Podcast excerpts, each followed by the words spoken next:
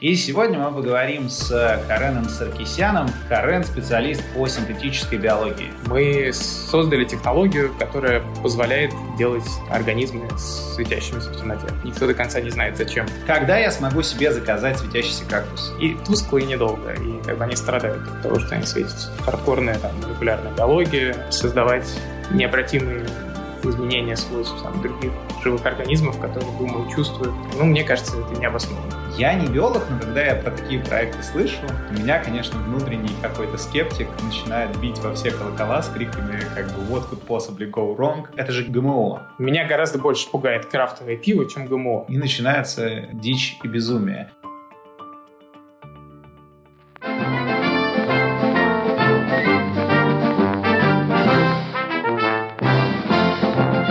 Проветримся. Здорово, братцы. Меня зовут Иван Ямщиков, это подкаст «Проветримся», и сегодня у нас live. Первый live четвертого сезона. Лайв — это когда вместо нескольких гостей, с которыми мы обсуждаем одну и ту же тему, мы разговариваем один на один с гостем, который по тем или иным причинам нам кажется прям полезным, интересным и заслуживающим прям долгого обстоятельного разговора. И сегодня таким гостем стал Карен Саркисян, они вместе с авторами опубликовали статью в Nature и создают светящиеся растения. Более того, они даже стартап делают, и, возможно, скоро вы, я и, в общем, любой другой желающий сможет себе купить домой светящийся цветок. Прям светящийся в темноте. В общем, у нас первый лайф четвертого сезона, и это Карен Саркисян.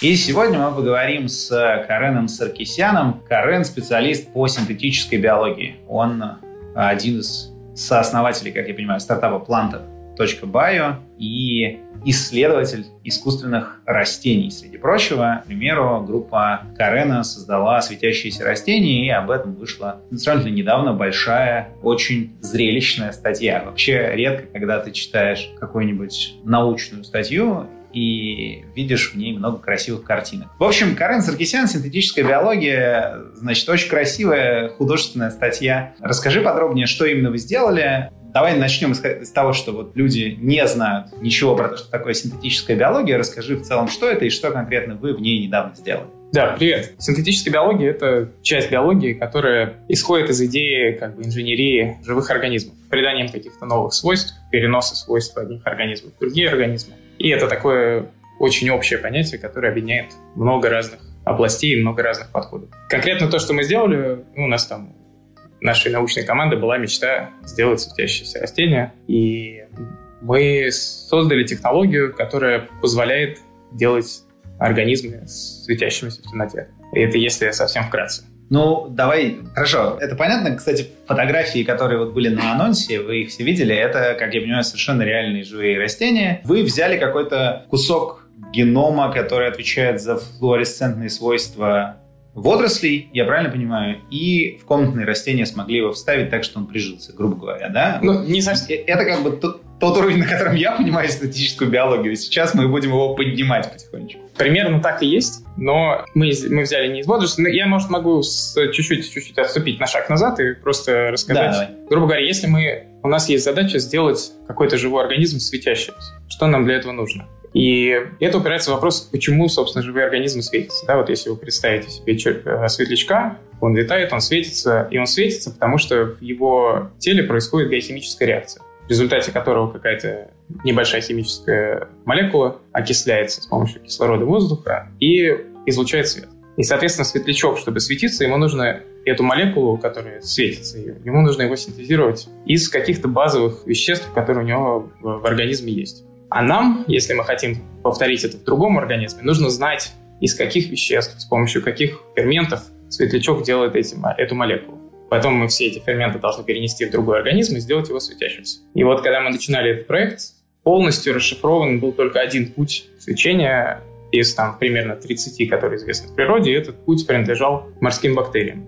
Для морских бактерий известна вся последовательность химических реакций, все ферменты, которые катализируют, и поэтому исследователи могут взять все эти гены и перенести их в другой организм и сделать его светящимся. К сожалению, с бактериальной системой были уже некоторые попытки и до нас сделать светящиеся растения на основе бактериальной системы. Они в целом не очень успешны были, потому что бактериальная система плохо работает в высших организмах. И вот вся mm-hmm. эта работа, проект, о котором мы сейчас говорим, он возник из попытки создать другую альтернативную технологию создания светящихся организмов, И здесь вот ключевым стали открытия в группе Ильи Импольского, в Институте биорганической химии, которые расшифровали биолюминесцентную систему из тропических грибов. В грибах примерно существует порядка 100 видов грибов в тропических лесах. Но на самом деле не только в тропических, умеренных широтах тоже, но в основном разнообразие находится в тропических лесах. Вы можете вспомнить «Аватар», там были как раз какие-то такие грибы, но, в общем, есть порядка 100 видов грибов, которые светятся зеленым светом в джунглях. И вот в группе Ильи Польского э, совместно с коллегами там, из других институтов была расшифрована полностью вот эта система. И это позволило... А у всех этих грибов она более или менее общая, да? То есть они в какой-то момент... А, она у них одна и та же. Да, вот мы сейчас думаем, что она возникла там примерно 160 миллионов лет назад у этих грибов. И с тех пор там часть грибов ее потерялась, часть грибов сохранила. Никто до конца не знает, зачем грибы светятся. Есть идея о том, что они привлекают насекомых, которые распространяют их споры, не подтвержденные, но так или иначе, зачем-то она им нужна, раз они так долго ее сохранили в эволюции. И вот нам удалось расшифровать механизм. И это позволило создать технологию, позволило перенести эти гены в растения. Угу. А почему бактериальные светящиеся куски ДНК, ну, в общем, почему бактериальные свойства плохо в высших организмах приживаются? Потому что расстояние слишком большое эволюционно, как бы все слишком сильно изменилось? Ну, расстояние, расстояние большое, но это не означает, что обязательно она должна плохо работать. Биохимия в целом у живых существ имеет много сходного. Угу. Какие есть примеры люминесценции? Есть примеры люминесценции в бактериях, есть примеры люминесценции в водорослях, в грибах, вот в насекомых, как я понимаю, есть примеры люминесценции, да? 30 разных систем, и эти системы, они эволюционно независимо возникшие, они биохимически разные, в последнем случае, в большинстве своем. И в них разные молекулы, окисляясь, приводят к излучению света. Это совершенно независимая система. Конкретно бактериальная система так получилось, что Видимо, ее производство вот этих молекул в клетках не бактерий, как правило, токсично. И поэтому не, не удавалось добиться большого производства этих веществ, не удавалось добиться яркого. То есть они светятся, но, но недолго. Да, да, и, и тускло, и недолго, и как бы они страдают от того, что они светятся. Но при этом такая же система, перенесенная в другие бактерии, позволяет делать их очень яркими. И вы сделали вокруг этого стартап, который называется planta.bio. Я правильно понимаю? То есть да, вы хотите он называется про- просто Planta, да. Называется Planta. Веб-сайт называется planta.bio. Туда можно сходить посмотреть на кучу красивейших фоточек. Когда я смогу себе заказать светящийся кактус? Ну или что-нибудь такое. Когда? Вот я да. просто shut up and take my money. Вот просто когда? Ну, вот та работа, которая сейчас, про которую мы говорим, это скорее proof of concept. Мы mm-hmm. показали, что эта технология очень хорошо работает в растениях. В основном это базируется на том, что биохимические вот этот путь, на, на основе которого есть люминесценция в грибах, он в растениях очень хорошо стыкуется с растительным метаболизмом. И мы сразу поняли как бы перспективу этого растения, сделали стартап. Тем не менее, вот эта работа — это proof of concept. Мы сделали первое светящееся растение, оно светится там плохо, недостаточно ярко, чтобы быть, на наш взгляд, коммерческим продуктом. Мы хотим сделать его ярче. Ну, тем не менее, его там видно глазами. И мы хотим сделать декоративное растение, а не модельное растение, табак, который был опубликован на этой работе. И мы надеемся, что... А, кстати, почему табак? Почему, почему именно табак был в работе? Почему именно листья табака светились? Табак, во-первых, модельное растение, да, то есть это означает, что его генетика понятна, с ним освоены методы работы, методы трансгенеза, и это растение, которое относительно быстро, по меркам растительной биологии, можно трансформировать, да, то есть вносить в него чужеродные гены. На цикл там, работы с табаком, вот, чтобы сделать трансгенный табак, нужно там, где-то три месяца. Есть растения быстрее, но они, может быть, не такие большие, не такие красивые. А большинство растений занимает гораздо больше времени, чтобы получить трансгенные. От полугода, скажем. То есть табачное лобби не приложило руку? Пока, да. пока нет, будем ждать. Да, ну ты понимаешь, следующий вопрос. Когда вы сделаете светящуюся марихуану? Ну, то есть это же огромный Да, все почему-то Я думаю, что люди в Штатах просто я, я думаю, что светящуюся марихуану мы не сделаем. Вон, Но... вон люди лайк уже ставят. Я вижу, да. Она же должна быть сушеной. Нет, ну подожди, люди для, для выращивания дома. Просто, условно говоря, человек выращивает дома, и, как бы, во-первых, это красиво. Мы, мы, мы сейчас особенно учитывая, про... что, особенно учитывая историю, что генезис это из грибов, мне кажется, что тут прям есть очень широкое поле для маркетинга, непочатое. Вывод, да, таймлайн 2-3 года. 2-3 года. Мы надеемся за 2-3 года сделать продукт. И дальше... А, то есть вы пока не, при, не принимаете предзаказы, ничего такого. Просто можно пока посмотреть и держать за вас кулачки. Или как-то еще можно качественно повзаимодействовать, чтобы приблизить приближение эры светящихся растений комнат. Если вы молекулярный биолог или растительный инженер, то можно прийти к нам на работу. В остальном мы пока предзаказы не принимаем. В общем, мы, мы решили сфокусироваться на вот, разработке продукта и ничем другим не заниматься в следующие два года. И третий год мы закладываем на то, чтобы попытаться пройти регуляции государственные в разных странах, они разные, и, собственно, вывести этот продукт на рынок. Какие там реальные сроки? Да, вот это следующий вопрос, который я хотел задать, собственно, это же ГМО да, а ГМО да. по-разному регулируется в разных странах. К примеру, как я понимаю, в России не может быть вообще ничего, что является ГМО на полках, к примеру, магазина, по крайней мере, официально. На, насколько я понимаю, не совсем так. Мы не можем выращивать Расскажи ГМО вообще про это. России. Как это в разных странах в мире устроено? Да, я про Россию не очень хорошо знаю, на самом деле. Россия точно не самый лучший рынок для того, чтобы выходить с точки зрения ГМО. У нас действительно много регуляций точно так же, как в Европе. И в России, насколько я понимаю, запрещено выращивать ГМО, кроме как для исследований, да, то есть в коммерческих целях. Но при этом кукурузу, конфлейкс с ГМО, из, из ГМО кукурузы, конечно, можно купить в супермаркете. И отсюда у нас там все эти наклейки без ГМО, даже на соли. Потому что, видимо, есть еще все-таки ГМО в магазинах. А, Нет, я слышал, что в основном маркетинг, что люди просто боятся, что люди просто боятся слова, ну, как бы,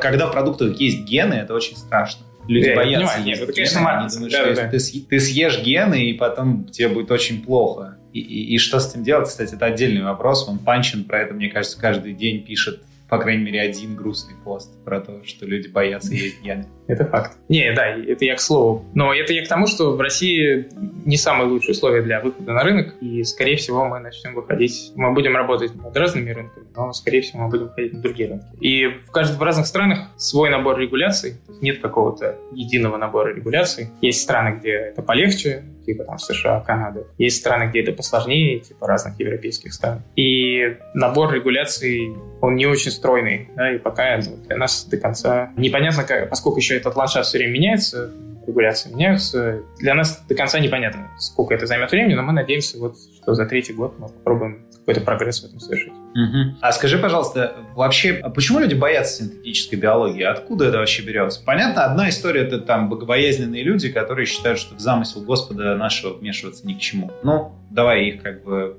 про них будем считать, что понимаем. Но я знаю много людей, которые, в общем, не то чтобы истово верующие, но которые при этом совершенно искренне боятся генной инженерии, синтетической биологии, говорят, что если съесть мало ли что, вот мы съедим, а оно потом как. Откуда это берется и насколько эти страхи обоснованы вообще? Мне кажется, что это нормально, потому что если ты не понимаешь, как что-то работает, тебе предлагают сделать что будет сделано новые организмы с новыми свойствами, они будут так или иначе взаимодействовать с природой, как-то, возможно, на нее влиять. Мне кажется, это нормально, этого бояться. А способ как бы адекватно оценить риски, на мой взгляд, это хотя бы понять основы того, как это работает. К сожалению, большинство людей, на мой взгляд, несмотря на вот кучу популяризаторства науки в последнее время, оно все про какие-то высокие достижения. Да? Вот сейчас мы общаемся про светящиеся растения, про что-то еще. На мой взгляд, то, что, то, чего реально не хватает, это хорошо изложенные основы молекулярной биологии, так что это было очень интересно, так что люди поняли именно основу молекулярной биологии, что это за гены,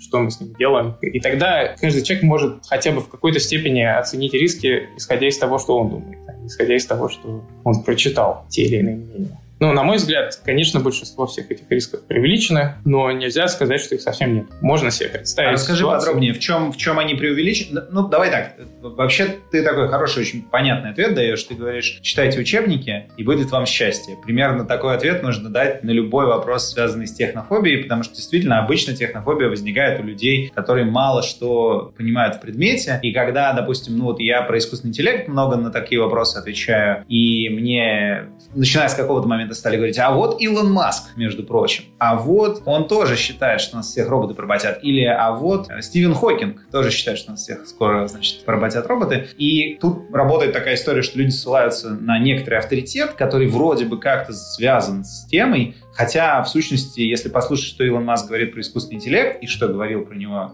Стивен Хокинг, становится понятно, что это люди умные, но они все-таки напрямую искусственным интеллектом не занимались. В биологии, как я понимаю, ссылок даже на авторитеты нет. То есть есть ли вообще какие-то авторитетные ученые, крупные или авторитетные инновационные предприниматели, которые бы говорили, что ГМО это плохо и, значит, генетические эксперименты это опасно? Потому что вот в искусственном интеллекте есть, а вот биологии я даже не слышал. Может быть, есть, может быть. Да, но я начну с дисклеймера, что я глубоко в эту тему не погружался по-настоящему, да, и я не... Ну, все равно ты в этом поле находишься, то есть да. если ты слышал про что-то, то ты слышал, если нет, то нет. Мне кажется, тут можно разделить ответ на, на два. Первое — это ГМО, типа организмы, которые мы едим, например. И здесь mm-hmm. очень жесткие регуляции. На мой взгляд, это все гораздо более безопасно, чем большинство натуральных продуктов потому что оно оттестировано, любой ГМО проходит, предназначенный в еду, да, проходит какое-то пристальное тестирование, пристальное общественное внимание, и оно точно безопасно. Да? И более того, в отличие от стандартных методов создания новых сортов с новыми свойствами с помощью селекции, там, скрещивания, далее. ГМО — это понятные, точные методы. Мы знаем, какой ген, куда мы вставили, для чего мы это сделали, как это повлияло на биохимию организма. Меня гораздо больше пугает крафтовое пиво, чем ГМО, да, потому что там люди взяли какой-то какой штамм дрожжей, который производит абсолютно неизвестный набор соединений из учебника биорганической химии, да, и ты это в себя потребляешь в объемах э, литра. И меня это пугает гораздо больше, и то, что там после определенных крафтовых пив болит, болит голова на следующий день. Мне кажется, это вот скорее иллюстрация. А ГМО в этом смысле, скорее всего, самое безопасное да, да? Из, из тех, что прошла реальное одобрение в там, организациях строгих, типа FDA в Америке. Что касается вообще опасности синтетической биологии, то, мне кажется, она существует. Можно представить себе, что сейчас или даже в ближайшем будущем мы сможем делать организмы, которые как-то влияют на человека или как-то влияют на природу так, как нам бы этого хотелось. Да? И тогда можно представить себе, что разные люди используют это для разных целей. У нас был выпуск про синтетические организмы с Машей Шутовой, Сережей Нурком и Ириной Зухер. Они в разных местах, в общем, разными э, вещами с этим связанными занимаются, так или иначе. Там Сережа Нурк, он работает в, в Штатах, если не ошибаюсь, Institute of Health. И в частности он рассказывал, он как раз выступал в некотором смысле адвокатом дьявола и говорил, что какие-то вещи его довольно сильно пугают. К примеру, его пугает, что порог входа в синтезирование каких бы ни было организмов и воспроизводство организмов, даже не синтетических, а просто, условно говоря, взять и собрать сибирскую язву с нуля. Становится все проще и проще, и, условно говоря, любой студент третьего курса, ну, не любой, любой, не любой, но, в общем, порог входа сильно снижается. И вот он говорил про такого рода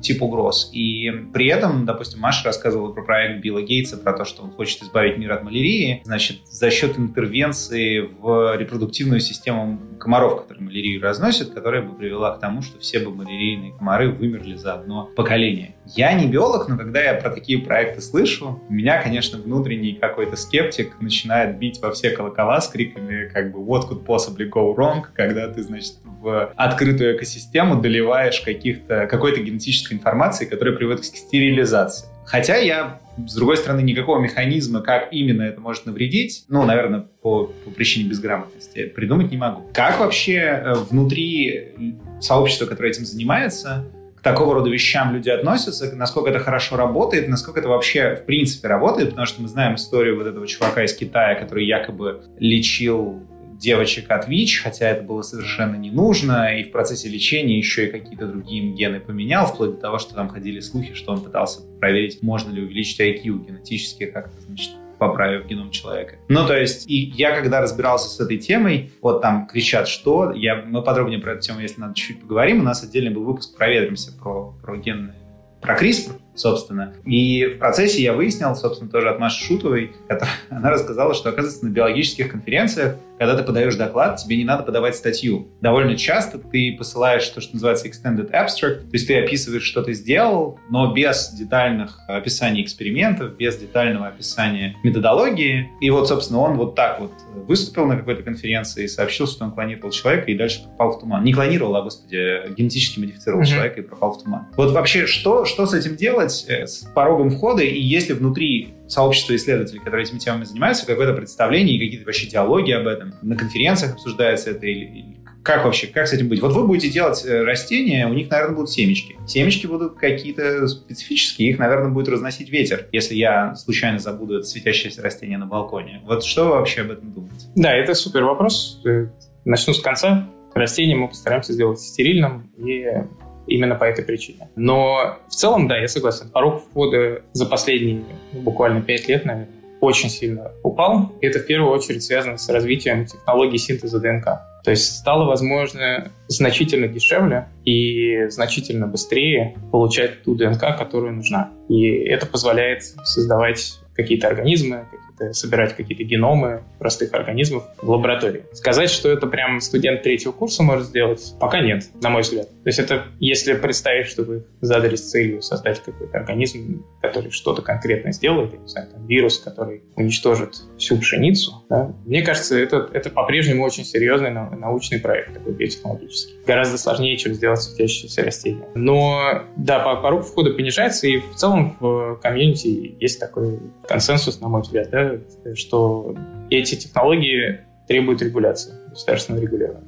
И уже сейчас все заказываемые в больших компаниях секвенсы, то есть последовательности ДНК, сканируются на биобезопасность. И там, я знаю, в Америке к подключены ФБР, я не знаю, какие-то еще агентства, которые, которые участвуют в этом скрининге. И если вот мы там пытались, например, из России заказать какую-то последовательность, широко используемую в просто в молекулярной биологии, но она, тем не менее, исходный приходит из вируса. Соответственно, заказывая такую последовательность, иногда получаешь то, что она не проходит этот скрининг для биобезопасности, и, соответственно, ты не можешь синтезировать. Что, на мой взгляд, неплохо. А это вообще, как тебе кажется, в долгосрочной перспективе будет работать? Ну, потому что мы же все понимаем, что доступность будет расти. То есть, если сейчас, хорошо, сейчас студент третьего курса сделать это не может, ну, значит, через 10 лет сможет. Ну, условно говоря. Есть же вот этот пример Крейга Вентера, который делал там создал организм с наименьшим количеством генов синтетический, но при этом, как я понимаю, помимо него сейчас есть прям целое соревнование по синтетической биологии, на которой студенческие команды со всего мира заявляются. Там сотни команд. Есть этот документальный фильм про, как раз, по-моему, про Вентера, если я не ошибаюсь, где просто видно, там сотни команд заявляются, у них есть какая-нибудь задача,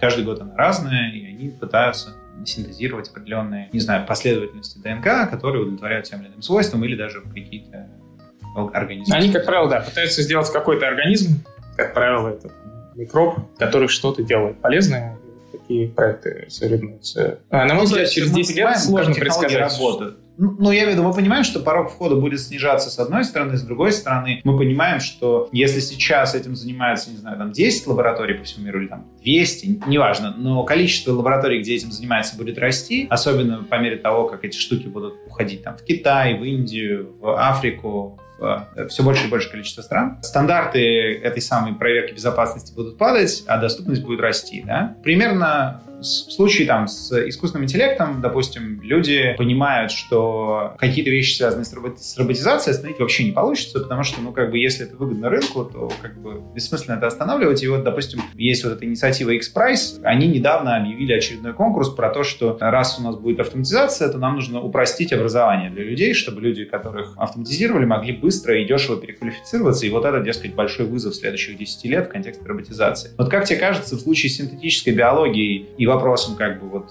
ее всеобщей доступности, как можно было бы эту проблему решить помимо регуляции, потому что кажется, что со временем, если сейчас регуляции работают, то со временем они перестанут. Есть ли там что-то еще или как бы... Мне кажется, что... Просто смириться и расслабиться что расслабляться не надо, да, потому что потенциальный риск есть. Но угу. совсем, но надо реагировать в контексте того, что происходит и как эти технологии развиваются. Я думаю, что через 10 лет мы, мы не очень понимаем, какие технологии, как они будут работать через 10 лет, насколько это будет доступно. И самое главное, насколько развитие технологий сейчас вызовет развитие каких-то сдерживающих или там технологий, которые позволят это контролировать. Вполне возможно, что через 10 лет у нас будут технологии, которые позволят контролировать такие организмы, или там, если какое-то такое воздействие на природу осуществилось, мы сможем что-то предпринять в ответ. И мне кажется, имеет смысл, ну, опять же, я не компетентен в этом вопросе, но мне кажется, что имеет смысл реагировать на, как бы, по мере поступления этих проблем, чуть-чуть смотря вперед каждый. А сейчас они недостаточно доступны, на мой взгляд чтобы представлять большую угрозу. Давай тогда вернемся к конкретно синтетическим растениям и даже вот просто к домашним растениям. Да? Светимость — это такая эстетическая штука, это действительно очень красиво, но у домашних растений есть же еще очень много других свойств, там способность очищать воздух, не знаю, там способность какие-нибудь правильные фитонциды впрыскивать, чтобы, к примеру, вирусы и бактерии хуже себя чувствовали в офисной среде. В этом направлении есть какие-то исследования, не знаю, планы, что-то еще происходит? То есть, э, что вообще, как тебе кажется, сейчас интересного вот, конкретно с синтетическими растениями происходит помимо вас? Мы поняли, что планта — это как бы впереди планеты всей, а еще что интересного здесь есть? Мне кажется, очень много всего интересного происходит. Может быть, не столько с декоративными растениями, не столько с домашними растениями, сколько вот в сельском хозяйстве. И из последнего, что мне прямо очень впечатлило, была работа, в которой лаборатория пыталась решить проблему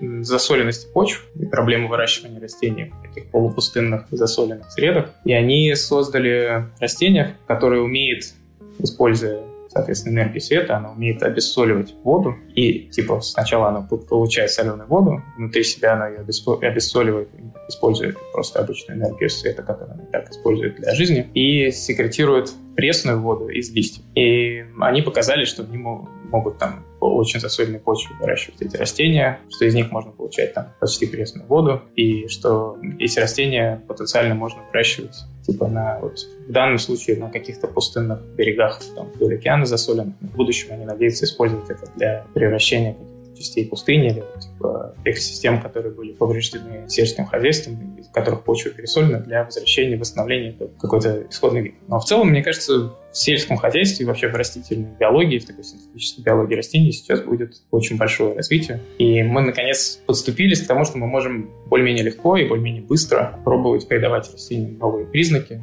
Я думаю, что будут новые фрукты и овощи там, с новыми вкусами, будут какие-то растения визуально интересные типа вот этих светящихся растений наших, или может быть что-то еще. Фрукты и овощи с разными вкусами достигаются за счет того, что ты какой-то кусок ДНК из одного фрукта или овощи можешь перенести в другой, и таким образом как бы вкусовые качества его балансировать. Я правильно понимаю? Или там? Это, это да, один из вариантов. Так, один из вариантов такой. У нас большая задержка, давай отвечай на вопрос, я потом следующий задам. Да, сори. Один из вариантов так, можно просто имеющиеся биохимические свойства изменить за счет там, выключения определенных генов или включения определенных генов, которые уже есть в этом растении, которые, может быть, в этих фруктах не используются в достаточной степени. Я в какой-то момент пробовал совершенно дикую штуку из Калифорнии, они называются Magic Berries или как-то так. В общем, штука, которую ты съедаешь, и она меняет восприятие вкуса у тебя на языке. Тебе кислые вещи начинают казаться сладкими на какое-то время. Это как бы история связана... То есть ты, ты съедаешь как леденец, и дальше ты пробуешь лайм, и он это типа самый сочный и сладкий фрукт, который ты ел в жизни, хотя это лайм или лимон. То есть это какая-то история, связанная с тем, что мы обманываем наши органы чувств. Ну и при этом ее, как я понимаю, изначально там позиционировали, чтобы люди сбрасывали вес, чтобы, значит, люди вместо сладкого ели кислое, а в кислом углеводов значительно меньше. То есть такие какие-то интересные решения на стыке ну, молекулярной биохимии, по сути, да, и, не знаю, образа жизни. Вот еще я слышал такую интересную историю, я не знаю, знаешь ты про нее или нет, может, ты расскажешь подробнее. Я слышал историю про попытки Вентора, в частности, у них новая какая-то компания, где они пытаются топливо синтезировать при помощи микроорганизмов, делать как бы более эффективную альтернативу, в общем, такую зеленую энергетику,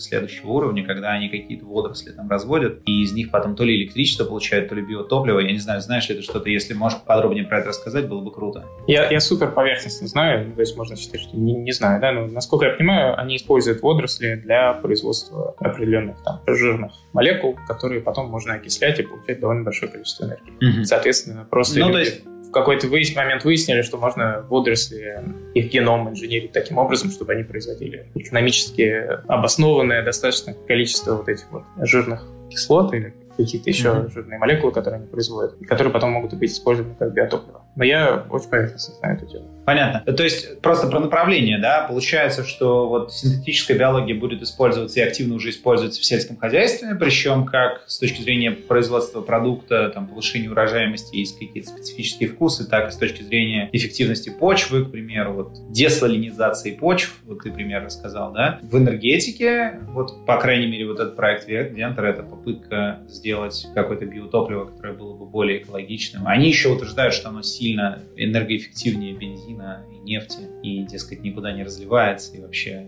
значительно лучше. То есть энергетика, сельское хозяйство, а всякие штуки, связанные с, не знаю, там, каким-то городской средой, вот домашней средой, вот вы, вы туда как раз хотите. То есть там пока мало, и поэтому план-то вот про это. Правильно Ну вот э, такой, то, что называется consumer биотех, такого действительно более-менее мало. Все-таки то, что сейчас есть приложение синтетической биологии, это в основном как бы для бизнеса, да, то есть там, для производства чего-то. И да, было бы неправильно не сказать про то, что, наверное, составляет большую часть это, этой индустрии. Это производство разных микробов, которые делают определенные сложные молекулы, которые нужны нам, да, которые, чтобы произвести химическим способом, тратится очень много денег, но которые микробы могут сделать, или не обязательно микробы, какие-то живые организмы, как правило, это микробы, могут сделать легко и дешево за счет того, что они делают это не с помощью химического органического синтеза, а с помощью своих эффективных ферментативных реакций. И есть куча проектов и большие очень компании, которые разрабатывают технологии, как эффективно производить вот на таком промышленном масштабе линии дрожжей, например, которые производят молекулы вроде там, запахов для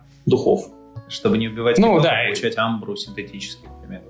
Как вариант, да. Или чтобы там не собирать ее из каких-то природных источников, которые например, дорогие или сложно доступные, или цена колеблется от сезона к сезону очень сильно, а предсказуемо производить их дешево там, просто в ферментере с помощью дрожжей. Потому что никаких технических, как бы фундаментальных препятствий этого сделать нет. Как правило, основное препятствие мы просто не знаем, как эти организмы производят эти молекулы. Соответственно, если узнать, mm-hmm. можно перенести все эти гены в дрожжи, и сделать в, понятном, в понятной среде, в понятном организме это эффективное производство. Слушай, а вот еще тоже в нашем, у нас был выпуск про синтетические организмы, и там были примеры вот этих светящихся хрюшек, в частности, у них так пятачки забавно светились во тьме. Там тоже пересаживали из грибов, или, или это какой-то вообще другой механизм, не такой, который вы в растениях использовали? Да, но тут Или почему то, сказать, то, что в бактериях можно было пересадить в свиней, но не удавалось пересадить в растения? Расскажи про это подробно. Да, тут есть некоторое недопонимание, оно не только общественное, оно еще и внутри ученых часто есть некоторые путания понятия флуоресценции и люминесценции. Флуоресценция — это то, что излучает свет в ответ на облучение другим светом. Да? То есть ты светишь на, я не знаю, там, флуоресцентный маркер. Он поглощает свет внешний и излучает там оранжевый свет в ответ. А люминесценция — это свет, который излучается сам по себе в темноте. Он излучается в результате каких-то других процессов, не связанных с предварительным освещением. Например, ага. вот эти все грибы, они светятся сами, потому что они производят химическую реакцию. Просто у них такая биохимия, что выделяется свет да. в рамках каких-то да. их обменных естественных реакций. Ага. Да, и вот все эти, то, что называется светящиеся там, хрюшки и так далее, это было сделано, это, они, они флуоресцентные, да, то есть они не просто в темноте светятся. Если прийти в темную комнату, если прийти в комнату с этими крышками, выключить свет, вы ничего не увидите. То есть флуоресцентную кошку в темной комнате не найти, если она не выходила на свет. А люминесцентную в темной комнате всегда найдешь, просто потому что у нее биохимия так устроена, да. Да. А чтобы найти флуоресцентную, ага. нужно включить подсветку, например, типа как в клубе, да, ультрафиолетовый. Тогда, скорее всего, эта кошка будет видна, потому что она начнет светиться, она в ответ начнет излучать там какой-то зеленый или какой-то еще свет. То ну, есть два принципиально разных вы сделали именно, Да, я понял. Вы сделали именно люминесцентные растения, а вот флуоресценция, она была сделана давно и хорошо как бы известна. Да. Ага, окей, все, все, все стало на свои места. Слушай, а почему, то есть они, они светятся в таком зеленом, кислотно-зеленом спектре, такой 600 нанометров, такой чистый зеленый свет. Откуда, то есть можно ли, чтобы светилось по-другому? Или это вот как раз та частота, на которой грибы светятся, и вот она воспроизводится за счет какой-то реакции, и, и можно ли сделать так, чтобы одно и то же растение светилось по-разному? Вообще, как это все устроено? Может быть, ты подробнее да. про саму люминесценцию расскажешь, что там за биохимия внутри, откуда это все берется? Ну, грибы действительно все светятся зеленым. Это, они светятся примерно там 520-540 нанометров. И Ошибся на 60 нанометров ошибся. Да. И это процесс окисления определенного вещества ферментом. И вещество в процессе окисления оно переходит в такое переходное нестабильное состояние, из которого оно высвечивает этот цвет. И от структуры этого вещества зависит цвет того света, то есть какие фотоны, какую энергию оно пускает при окислении. И можно, манипулируя вот, этим, вот этой молекулой, да, то есть подменяя природной молекулы, какой-то аналогичной молекулы химически синтезированной, можно менять цвет этого света. Можно добиться того, что в самом живом организме он будет производить не исходную грибную молекулу, а его аналог, ее аналог. Угу. Это один путь изменения цвета. Другой путь изменения цвета, который мы вот скорее рассматриваем как интересный вариант для наших целей, что мы тоже действительно интересуемся тем, чтобы сделать растения разноцветными в будущем. Это поставить второй переизлучатель света прямо рядом с, нашей, с нашим ферментом, который этот свет делает. Представьте, что в наших растениях излучается зеленый свет, но мгновенно прямо в этой же клетке, где он излучается, поглощается другой молекулой, которая умеет поглощать зеленый, а в ответ излучает там красный. И это такая более понятная, более простая технология для того, чтобы ее реализовать в растениях. И это то, как мы хотим подойти к этому вопросу. То есть, в принципе, это возможно.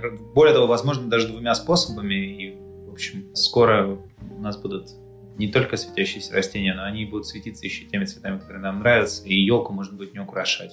Я правильно понимаю? А просто купить елку в тех, в тех цветах, которые тебе нравятся. Наверное, да, наверное. Мы, я, я ничего не имею против украшения елки, но мне кажется, что вот наша, наша такая мечта, она скорее, может быть, не столько с изменением цвета связана, сколько с изменением дальше каких-то свойств. Например, можно представить себе, что свечение будет реакцией на определенные внешние события. Одна из вещей, которые mm-hmm. мы хотим попробовать сделать, это растение, которое реагирует светом на, например, прикосновение там, или какое-то повреждение. То есть ты проводишь руками по листьям, и оно, значит, искрится. Ну, типа того. Насколько, как бы... Ну и сейчас... дальше, следующее, это уже узнавать по голосу, да, то есть просто я зашел, я говорю, светится, там, Петя говорит, не светится, да, это уже voice recognition, это следующее.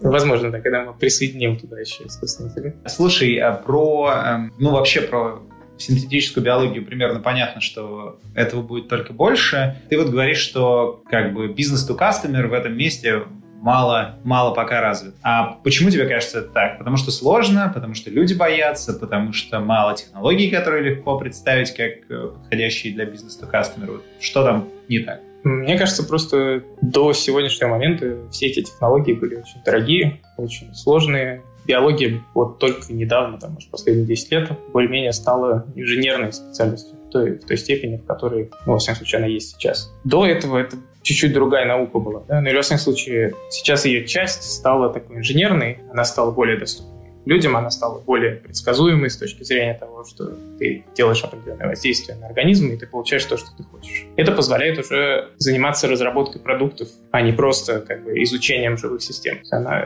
мы наконец-то получили возможность стать инженерами. И это создает, на мой взгляд, вот целый вал технологий, которые мы сейчас видим для того, чтобы создавать продукты. То, что было до того, это были или технологии очень близкие к природным, к тому, что уже есть в природе, да, то есть там чуть-чуть измененные, чуть-чуть там улучшенные какие-то свойства, но люди брали то, что есть в природе, и там использовали это в промышленности. Или это были дорогие, редкие разработки, которые были нужны под определенные промышленные задачи. Но это не было так массово, как сейчас. А я думаю, что в будущем это будет еще гораздо более массово. Вот, собственно, про это следующий вопрос. Предвосхищая идею, что, окей, это скоро вырастет, ну, оно уже сейчас растет довольно дикими темпами, значит, скоро возникнет ситуация, когда потребность специалистов, которые что-то понимают в синтетической биологии и могут что-то полезное в этом месте делать, она сильно превысит предложение, да, потому что таких специалистов до сих пор, как я понимаю, довольно мало где готовят. Вот если кто-то из наших слушателей хочет пойти учиться на синтетического биолога, как второе высшее образование, или просто ему стала тема чуть интересна, он, может быть, думает двинуть в сторону биотеха, а может быть, у него, не знаю, он менеджер или он разработчик, потому что в биотехе, очевидно, там софт нужен и общем, много всего нужно. Есть ли какие-то образовательные ресурсы, места, в общем, где можно чему-то поучиться, глубже в это дело закопаться? Или это пока такая терра инкогнита и ничего, кроме классического университета,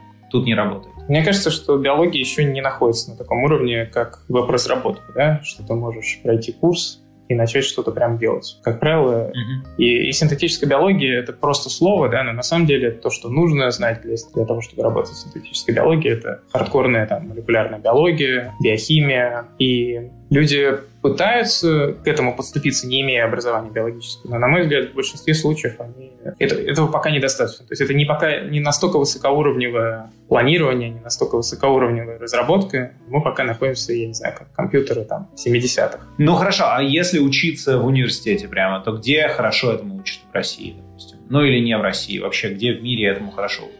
Ну, много где. Я считаю, что в МГУ можно нормально научиться. Ну, я вот научился в МГУ. Ну, и... МГУ это не очень много где. МГУ это один вуз на 150 миллионов жителей в стране, да. То есть, как бы, это... про МГУ окей, записали. А еще что-то, что-то еще в России где-то еще этому учат хорошо или все? Я не очень хорошо, к сожалению. Я уверен, что учат, да, я просто не очень хорошо ориентируюсь в российском и вообще в образовании. Ну, хорошо, миру, понятно, такие... Есть, за, за кем надо следить? Ну, ведущие, ведущие центры — это MIT в Америке, Гарвард, Стэнфорд, Imperial College в Англии. В Китае сейчас много синтетической биологии. Пекин, там, Цинхуа какой-нибудь, да, или что-то еще? Я плохо разбираюсь, но я просто вижу по работам, которые публикуются, там очень хорошие, качественные работы публикуются из Китая все больше и больше. Угу. Кстати, к вопросу о Китае и регуляциях, там, как я понимаю, в целом с регуляциями все немного проще, скажем, мягко. И, собственно, вот я при...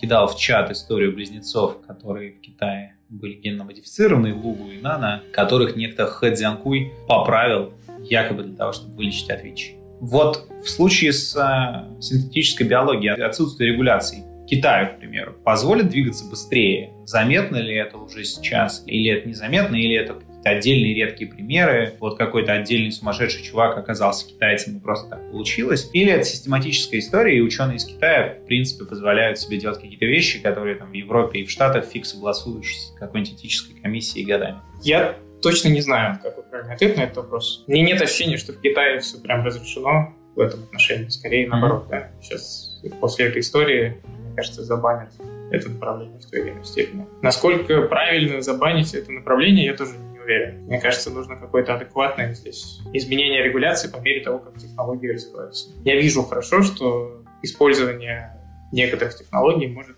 сделать, э, можно, можно использовать их на благо. И почему бы их не использовать, если мы можем? в этом смысле проект. Ты имеешь в виду синтетическая биология человека, да? То есть лечить какие-нибудь врожденные заболевания, например, да? да. Я, я, не, я не понимаю, чем это отличается там, экстракорпоральное плодотворение, когда люди делают несколько эмбрионов, смотрят, каком из эмбрионов нет генетической поломки и выбирают того, в котором нет. Если мы... Ты сказал про ЭКО, мне в какой-то момент написал, написал человек, сказал, спасибо большое за подкаст, я врач, занимаюсь ЭКО, все мои дети вас слушают. И я в этот момент подумал, он имеет в виду вообще всех детей, которых он как бы сделал, или все-таки своих собственных. Я, честно говоря, так и не разобрался, но всем привет, кто нас слушает, чьи родители занимаются ЭКО. Отлично, вообще здорово, что вы с нами. Слушай, давай еще один вопрос. Вернемся к вообще комнатным растениям, там, домашним животным, домашним дома, домашней жизни. План-то называется так, потому что вы будете заниматься только растениями, да, но понятное дело, что, конечно, светящиеся кошечки и светящиеся собачки — это что-то, что тоже потенциально представляет себе огромный рынок. Почему вы решили назваться плантой и в это вообще не лезть? Вам кажется, ну, что наш... рынка меньше, или это технологически сложнее, или что, что, что не так? Ну, мне, во-первых, немного не импонирует идея того, чтобы делать светящихся кошечек и собачек, потому что, мне кажется, да. это неэтично по отношению к кошечкам и собачкам. А, но этично по отношению к растениям. Да, да, потому что они не, не думают, ничего не чувствуют так, так, как чувствуют кошечки и собачки. Подожди, а, а ты думаешь, что если кошечка светится, это ее может загнать в какую-то депрессию или, или что? То есть она и мне кажется, это Интересно, личный как... выбор каждого. Мне, мне кажется, что для как бы, собственного развлечения создавать необратимые изменения свойств там, других живых организмов, которые думают, чувствуют, ну, мне кажется, это необоснованно. Мое личное мнение, я понимаю, что там люди могут с этим не соглашаться. И с точки зрения рынка, на мой взгляд, более интересное приложение вот этих технологий, которые у нас есть. Да? По факту технология, которую мы создали, на основе которой мы сделали растения. Это технология, которая позволяет сделать светящимся любой организм. И нам кажется прикольным и важным попробовать ее приложить к медицине. Например, можно представить себе там, раковые клетки, которые светятся, которые дальше за распространением которых в организме можно наблюдать. Можно наблюдать за тем, как разные лекарства или кандидаты в лекарства влияют на эти раковые клетки, их миграцию, размер опухоли, чисто просто фотографируя это по свечению. Или можно представить себе там, модельную лабораторную мышь, которая при там, начале заболевания диабетом там, или еще заболеванием, у нее возникает свечение, она как бы нам сообщает о том, что там, определенный патологический процесс начался. И это позволит разрабатывать лекарства, которые, там, или, точнее, следить за эффектом разных лекарств, которые влияют на этот процесс. Вот какое-то такое направление нам кажется более интересным, чем просто сделать светящуюся собачку мы как-то с моим другом обсуждали, как устроена биоэтика, и в какой-то момент выдвинули гипотезу, что вообще степень эмпатии к живому существу определяется близостью генотипа. То есть в среднем, чем дальше по эволюционному дереву от нас существо, тем мы как бы чуть меньше в среднем их жалеем. То есть, условно говоря, какого-нибудь моллюска мы жалеем сильно меньше, чем лягушку, а лягушку мы жалеем меньше, чем кошечку, а кошку меньше, чем обезьянку. То есть есть какая-то связь средней эмпатии с просто расстоянием между двумя геномами я, я согласен с этим. Но Но, но если бы мы были в, на другой эволюционной ветки, я не уверен, что это было бы так же. Если бы мы были бы растениями, ну или там, как виду, какой-то другой воображаемой веткой живых существ, я не уверен, что это было бы так. Ну да, мы, мы находимся в животных, нас окружают животные с там, высоко развитой нервной системой, и мы им симпатизируем. При этом, возможно, попугаю, который находится от нас чуть дальше, чем какие-то мышки, мы симпатизируем чуть больше. Просто потому, что он разговаривает, более, мы больше его понимаем, как бы больше себя с ним ассоциируем. Да, да, ты считаешь, что птицам. Я просто, я когда вижу птицу, я думаю, блин, это пернатый динозавр. Если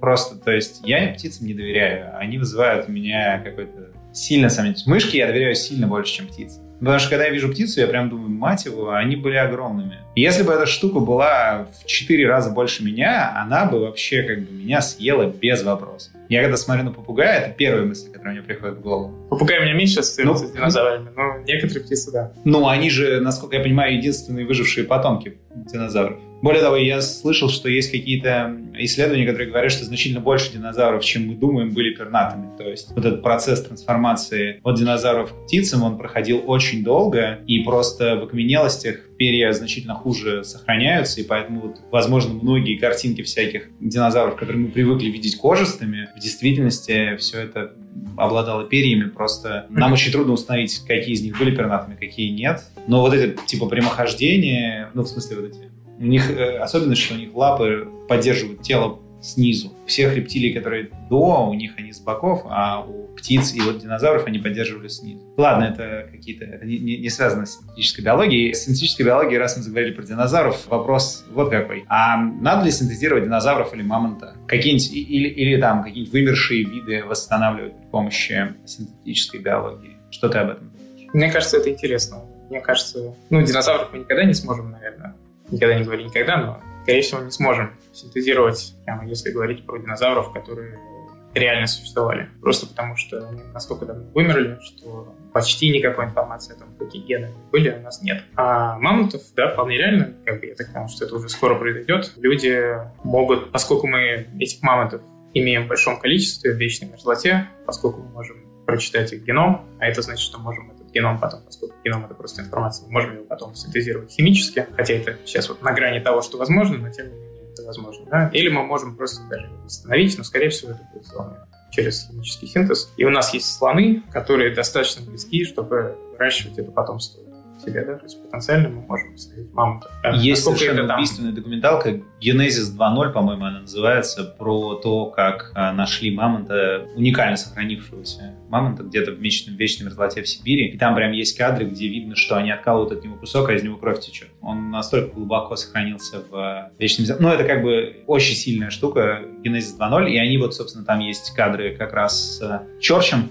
который пытается, значит, откатить слона до мамонта я понимаю. Mm-hmm. И есть кадры с э, корейским ученым в Южной Корее, который как раз пытается синтезировать мамонта на основании как бы обрывков генома, которые находятся из из ископаемых, если я правильно понимаю. Там вот этот персонаж, как раз вот этот корейский ученый, у него есть успешная довольно фирма, которая занимается клонированием умерших домашних животных. Более того, у них такая рекламная акция, что они, ты привозишь им ДНК одного умершего питомца, а они тебе дают двух таких же. У них такая вот история, что мы тебе двух да, это знаем. Что ты вообще об этом думаешь? Вот там, да, клонирование домашних животных и вообще, ну вот, опять же, это все равно так или иначе я возвращаюсь к вопросам этики, потому что это все какие-то такие штуки, где в вопросах этики приходится разбираться. Ты уже делаешь стартап, который будет заниматься синтетической биологией, и сейчас ты говоришь про то, что, значит, вот этично заниматься растениями, неэтично заниматься животными, но при этом вот такой персонаж, который на мамонтов хочет вернуть, он вот э, планирует животных и даже двух сразу дает. Как тебе кажется, вообще трансформируется со временем это? То есть, может быть, э, вот ты сейчас говоришь, что ты не будешь заниматься растениями, а три, там, три года пройдет, и ты такой уже, вот, светящаяся кошка, мы рады вам представить. Ну, не, я как бы признаю, что я не очень глубоко в этом вопросе разбирался, да, и, может быть, я действительно передумаю. Но я не вижу ничего плохого в клонировании домашних животных. Это все равно, что близнецы, да. Это просто будет другое животное с таким же геномом. Ну, в каком-то смысле не для этого животного, владельца. Никаких принципиальных проблем я не вижу этически. Насколько там правильно восстанавливать экосистемы, которые вымерли, даже если они вымерли по вине человека, как это будет влиять на существующую экосистему. Тут я прям не готов иметь мнение. В у меня его нет. Я не знаю. Я вот напоследок хотел про синтетическую биологию. Вот вы говорите, что вы сделаете стерильное растение. Понятно, что вы таким образом гарантируете, что информация из вашего растения не попадает в реальные экосистемы. Но мы знаем очень много примеров систем, когда даже не синтетическая информация, а просто информация с другого континента попадает в экосистему Австралии, и, и начинается дичь и безумие. Вот у меня вопрос, он про то, есть ли какие-то исследования вообще, что синтетическая биология, может ли синтетическая биология предложить что-то, чтобы как раз обезопасить экосистему? То есть ведь понятное дело, что она может быть угрозой, но, наверное, есть и какие-то решения, которые бы позволяли находить такие вот чужеродные влияния и как-то сводить их на нет так, чтобы, в общем, не приходилось искусственно балансировать Австралию за счет там отстрела кроликов каждый год и так далее. То есть вот в этом месте что-то происходит, связанное с балансировкой экосистем. Но вот десалинация почв — это, наверное, один из примеров как раз. И комары, о которых ты говорил, это тоже в каком-то смысле вот одна из технологий, которые могут для этого использоваться. Да? Комары, которые стерильные, mm-hmm. которые попадают в популяцию и просто делают популяцию там, неконкурентной, там, в значительной степени стерильной, или есть еще более такие сложные и опасная технология, которая называется Gen Drives, когда мы вносим в популяцию признак, который распространяется быстрее за счет использования всяких новых технологий геномного редактирования, распространяется быстрее, чем если бы он Да, вот, собственно, Сережа упоминал идею, что можно, что есть такой тип гена, который рецессивный, но при этом, когда он встает, он сам себя копирует на вторую позицию. Да, выпиливает любой ген, который напротив него, и сам себя копирует, и тогда за одно поколение можно добиться того, что у всей популяции какой-то признак становится одинаковым все мухи с красными глазами теперь будут или что-нибудь такое. Да, наверное, не за одно, наверное, не за одно поколение, да, но да, значи, значительно быстрее, чем если бы это произошло естественным путем. Можно представить себе, что там... Да, собственно, технология заключается в том, что мы вносим новые свойства в геном какого-то организма, и, и мы, как правило, вносим его там или этот организм получает его от родителей только на одной из хромосом, на одной из двух парных хромосом, которые у него есть в геноме. Но мы вносим не само свойство, не только само свойство, но еще и механизм его копирования на вторую хромосому. Поэтому как только этот организм получает свойство на одной хромосоме, он сразу получает свойство на двух хромосомах, и значит все его потомки будут иметь это же свойство, и оно дальше будет точно так же распространяться. Это гораздо быстрее, чем если бы это свойство было бы естественным образом внесено. Это но называется это... генетический драйв, да? Или gene drive, не знаю, как по-русски. Gene drive, да. Да, ну это как бы вот и это технология, которая... эволюцию. Да.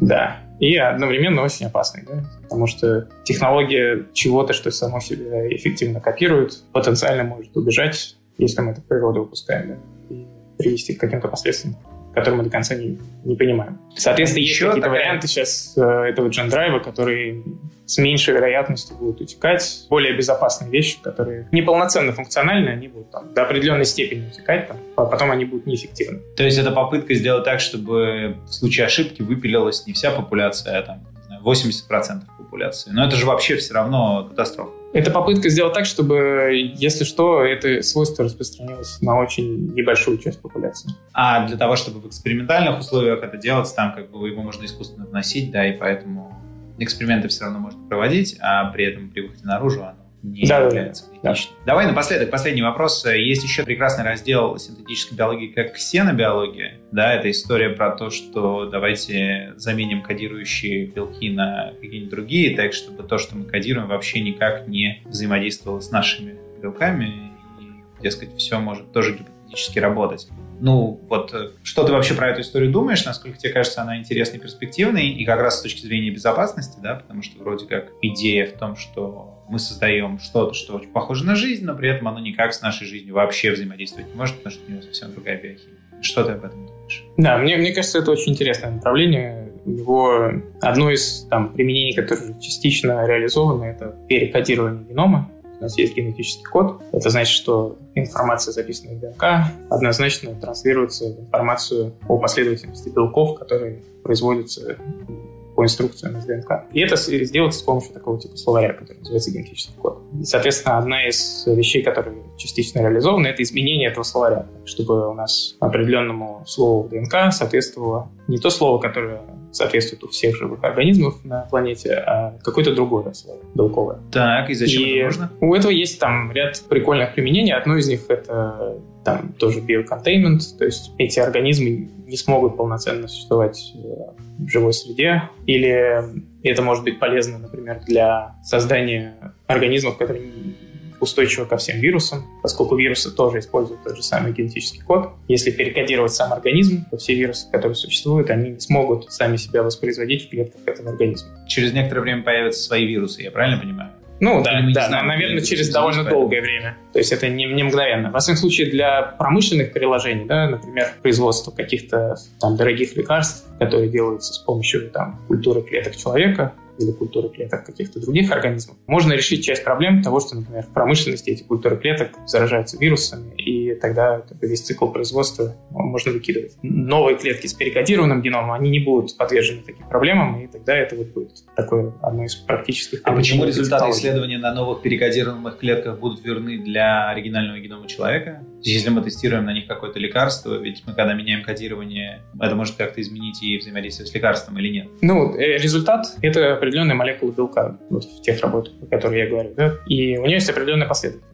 И мы изменяем код, мы одновременно изменяем и как бы инструкцию. Исходный текст ТМК тоже меняем так, чтобы в итоге получить ту же самую молекулу белка. В итоге физически она будет состоять из, из тех же самых блоков, это будет та же самая молекула, просто она получена по другой инструкции, грубо говоря, на другом языке. Мы mm-hmm. просто как бы переводим на другой язык, непонятный вирусом, но понятный конкретно этой клетке. Она с помощью этого языка может получить тот же самый результат, построить ту же самую маршрут. То есть мы получим клетку, у которой биохимия абсолютно такая же, как и у человеческой клетки, но при этом вирусами она поражаться не будет. Да. И сейчас это реализовано для бактерий, потому что у них маленькие геномы, это сравнительно легко сделать. Геном человека перекодировать, такой проект есть, но это пока в процессе. Это сложная задача, которая вот чуть-чуть дальше, чем мы сейчас можем сделать за разумные деньги и сроки. Круто. Может быть, какие-то вопросы появились у тех, кто нас слушает напоследок. Может быть, кто-то еще что-то задаст, можно в чат написать. Если у вас есть вопрос, пошлите нам смайлик. Скажите, что вы его пишете. Мы увидим и еще чуть-чуть поговорим. Нет, вопросов не возникло, все довольны, видимо все находятся под впечатлением, куда присылать резюме. Ну, кстати, хороший вопрос, да. Are you guys hiring вообще? Не, мы 100% хайринг, да. Более того, у нас есть не только Plant, у нас есть еще один стартап, который называется Cloying Facility, который создает в России такую систему биотехнологических сервисов от сборки ДНК до создания трансгенных организмов и всякой синтетической биологии. И мы вот принимаем заказы, и в том числе мы 100% хайр. Если вы молекулярный биолог, если вы инженер растений, если вы синтетический биолог, пожалуйста, пишите нам. Если вы работаете на стыке биологии, дата сайенса, программирования, тоже пишите нам. Будем еще рады. То есть надо сходить на ваш сайт. Один сайт planta.bio, второй какой? Да. Второй сайт cloning.tech, но Cloning он пока не работает. Прекрасно. пока, у вас с да, там только... у вас все хорошо. Да, спасибо. В общем, нужно мониторить cloning.tech, и уже можно сходить на planta.bio. Да, на, на любой адрес писать который там есть на сайте. Супер. Спасибо всем большое. Говорили с Кареном Саркисяном. Спасибо большое, Карен, что нашел время. Спасибо, пока-пока. Спасибо, Иван проветримся. Вот такой у нас получился разговор. Надеюсь, вам он понравился. Если да, не забудьте поделиться ссылкой на наш подкаст с вашими друзьями, близкими, родственниками, может быть, даже с врагами, может быть, это повод как-то наладить отношения уже наконец-то. Мы есть везде, в Apple Podcast, в Google Podcast, я не знаю, на Яндекс Музыке, в Spotify, где только хотите. А еще, может быть, вы хотите стать нашим патроном, тогда вам надо пойти на patreon.com прогулка и, в общем, не сдерживать себя. Если вы уже патрон, спасибо вам большое, благодаря вам это шоу может выходить каждую неделю. Мы с вами встретимся через 7 дней и снова отправимся на интеллектуальную прогулку. Не будьте такими душными. Давайте лучше проветримся.